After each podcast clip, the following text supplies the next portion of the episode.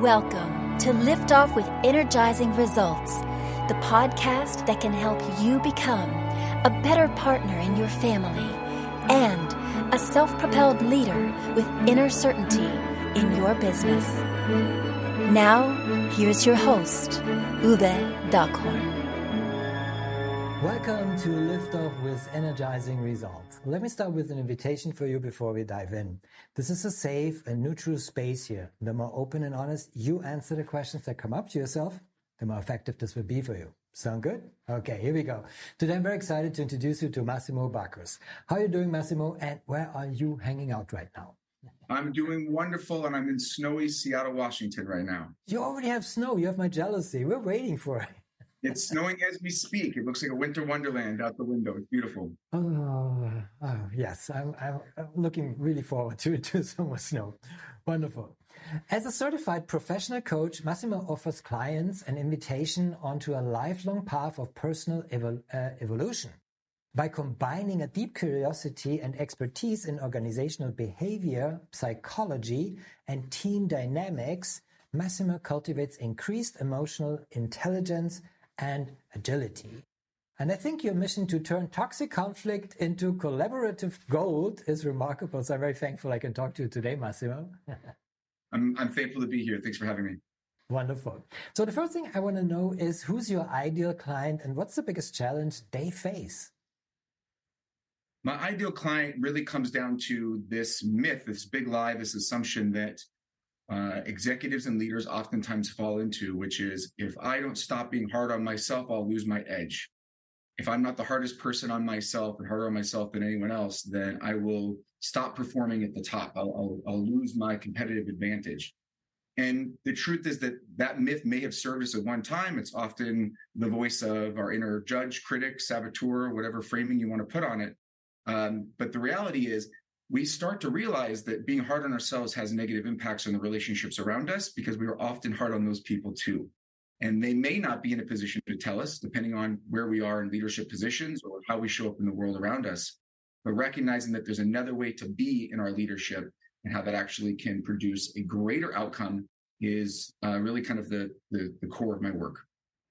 So I think you you characterized the, the behavior and kind of like the the roots of uh, what they are challenged with. But what are you know kind of like you know is is it only that themselves that is the challenge, or are they also ch challenged by something else in their environment? It's a both and. There's definitely a challenge with how they view themselves. Um, oftentimes, it stems from some version of "I'm not enough," "I'm not worthy." And so I need to compensate by being the most boisterous, or I need to prove that I'm the smartest person in the room, or I need to be the most dominant, or the first person to speak. I need to make sure that all my ideas are accepted. And when you think from that framing, you limit the ability for psychological safety and for other people to bring their best ideas and to recognize that there's a collective wisdom. There's a knowing that we have in groups that are larger than ourselves, but we have to get out of our ways first. Then you look at what happens exterior to us, and it could be the environment that we're in or the relationships that we have. And those can be trigger points for us that continue to perpetuate this myth of if I'm, I'm not enough unless I am the smartest, unless I am the best, unless I'm always winning over everyone else. Um, and so it can be self fulfilling. I understand. Thank you for the clarification. So, uh, most of us are human and we make mistakes. So, but what are common mistakes, you know, typically clients make when uh, trying to solve that kind of problem? I think the biggest mistake I see is that they come to the realization that they have been operating with this myth, with this outdated operating model. And just by recognizing it, they get frustrated when it doesn't change immediately. And what they need to realize is that it is a, a life's body of work that has gotten to the point where they have developed this operating system. So to rewire it takes time. It takes a lot of practice. It takes feedback. It takes trusted relationships with other people to let you know when it's working and when it's not working and, and what they see in you. Um, and then it takes deliberate practice on a daily basis through um, mindfulness and journaling and um, emotional agility. And, you know, all these are the things that help us show up in the present because it's only in the present that we can actually work on this, um, this new way of leading. It's not something that we can do in the past to change we can't change in the future. We can only change it in the moment. Change is happening in the moment, in the present. That's so true. Wonderful reminder. So before I ask Massimo, what is one valuable free action that our audience can easily implement? Let me quickly say something here to our audience.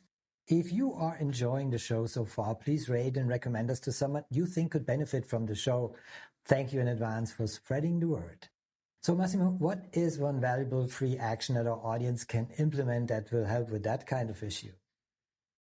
So I was just talking about how we were just talking about how the, the, the change happens in the moment, that everything that's real is actually happening in the moment. And what is happening in moments for us in order to be present and, and fully show up and connect with the other person that we're with to bring our best self to the relationship we need to be mindful of what it is that we're feeling what's happening for us both in our bodies physically am i feeling stressed tightness anxiousness sweaty palms? To have mindful awareness of that. And what am i feeling emotionally right now am i feeling open and curious am i feeling very guarded and defensive and recognizing what that is in the moment allows us to choose is there something that I need to do in order to get myself into an emotional state where I can be most present so that I'm not in a place of being reactive over responsive. I'm not in a place where I'm being triggered by what the other person's saying. Um, or I'm in a place where I'm trying to be protective of myself or my image as opposed to being present and in the conversation and in a relationship with other people.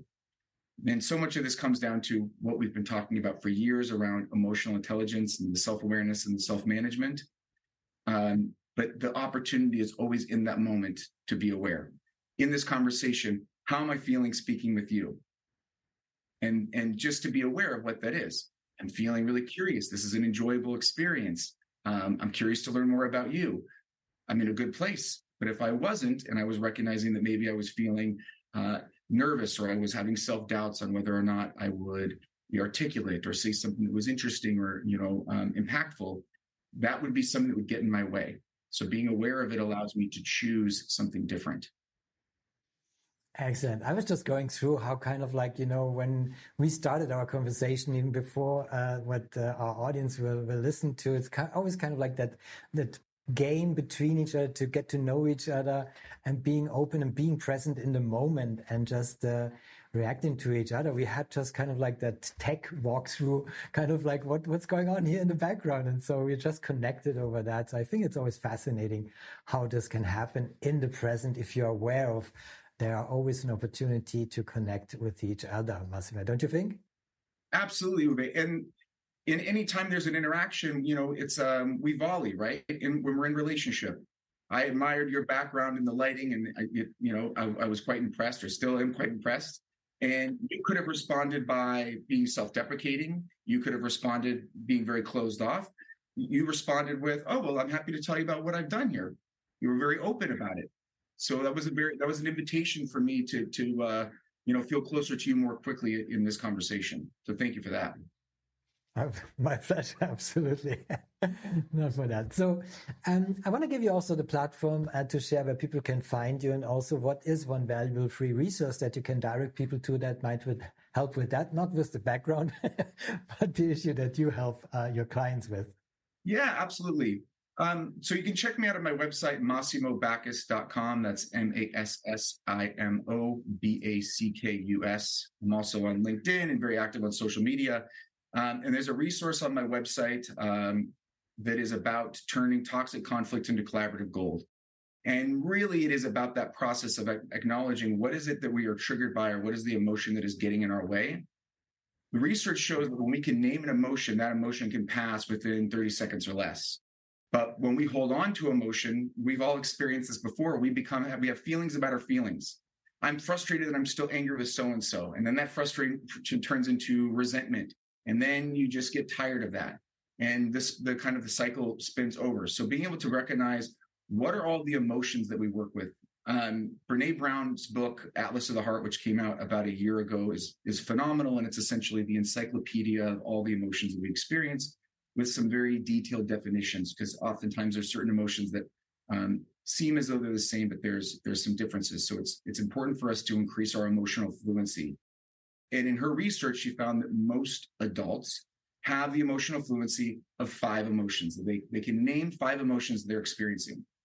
And if you were to think about that as a language, imagine going through your life with only five words in your vocabulary. how would you navigate the world? How would you get directions? How would you communicate with people? How would you get what you need? How would you tell people how you're feeling? You wouldn't be able to communicate any of these things with just five words. So it's really important for us to develop a greater vocabulary around what is the breadth of emotions we experience. And that will actually allow us to experience them. And the hard emotions that are that are difficult to feel, we we can have a greater empathy for ourselves, compassion for ourselves, and we can name it with higher fidelity and we can have a greater vibrance of the positive emotions when we can recognize that there are different variations of happiness or joy or excitement or enthusiasm or awe well, very, very insightful thought. Thank you for uh, expanding our horizon of uh, our emotional feelings and that there's more than just five emotions that we can uh, count on uh, on a daily basis. So thank you for that. Of course, we'll put the link in the show description so folks can check it out. So what's the one question I should have asked you that would be of great value to our audience? There's a concept of self compassion. And I suppose the question would be what is self compassion and why is it so important? And I think right now in organizations and in our society at large, compassion is having uh, a day in the sun. It's a bit in the zeitgeist right now to be compassionate towards other. And what a what a beautiful concept for us to rally around as a society to be more compassionate towards one another. But I fundamentally believe that our ability to be compassionate towards others is limited if we are not able to be fully compassionate towards ourselves. It's not so much about the resilience that comes from self compassion, but it's about the acknowledgement that we are human as well. And when you asked me earlier about my ideal clients, it's those people that are stuck in this mantra of um, the, the limited myth that exists within servant leadership, which is I need to be um, in service of everyone else before myself. And, and yes, that is true, but not at the detriment of yourself because ultimately that does come back to impact the people that you lead, whether you think so or not, it does. If we tend to be overly hard on ourselves, self critical, self judgmental, um, defensive, uh, we need to be right all of the time. We could be very controlling or micromanaging. Or on the other end of the spectrum, maybe we would be somebody who doesn't have any boundaries and we just say yes all the time because we desperately want people to like us and see us as valuable any of those in extreme are dangerous and have impacts to us as individuals and to the people that uh, are in our lives that we work with in, in our personal lives. And Kristin Neff, uh, Dr. Kristin Neff, who's a professor um, here in Texas, has done research over the last 12 plus years on the concept of self compassion and illustrates essentially three pillars that make up self compassion. The first is common humanity which is about whatever it is that I'm experiencing, I'm not alone in that experience. And specifically with compassion, if I'm suffering, I'm not alone in my suffering. Now, I may have just lost a loved one. That may not be true for you, Uwe, but you can experience, you have that idea of what that is. You have empathy for what that is. And there are people that have experienced that, sadly. And so I am not alone in my pain, even though it can feel very isolating when we're when we're suffering. The second piece of it is around mindful awareness. And that goes back to connecting with what is the emotion that I'm feeling? How is that impacting my behavior and how I'm responding to, you know, the stimulus response to coin uh, the great uh, Viktor Frankl. And then the third piece is around self-kindness. And that isn't about giving yourself a pass or calling in sick every day, but it's recognizing that if we are under stress or anxiety or having a hard time, that we are also deserving of kindness just as we would give to someone else. And when we're so focused on being servant leaders, we're happy to be kind towards others, but we serve ourselves last. And sometimes we need kindness. And that could be, I need to start this meeting five minutes late. Or can we take this meeting over a phone call so I can go for a walk outside because I've been, you know, on Zoom all day and I'm I'm fatigued.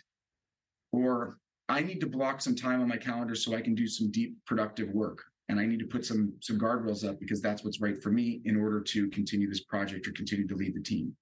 Those are just a few examples, but this is not about self pity or giving yourself a pass or any notion of weakness at all. And the research around self compassion actually proves that those that practice self compassion, mindful self compassion on a regular basis, are more resilient and are more willing to bounce back from a defeat than those that do not. Very important critical point that you just make. And also thank you for for diving deeper into and sharing uh, your your valuable insights. So and we're going on the on a deeper level here already and this brings me to my final question. It's a personal one. When was the last time you experienced goosebumps with your family and why? So when you had sent these questions before this interview it, this question made me smile. Uh, I felt so grateful that multiple stories came to mind very quickly.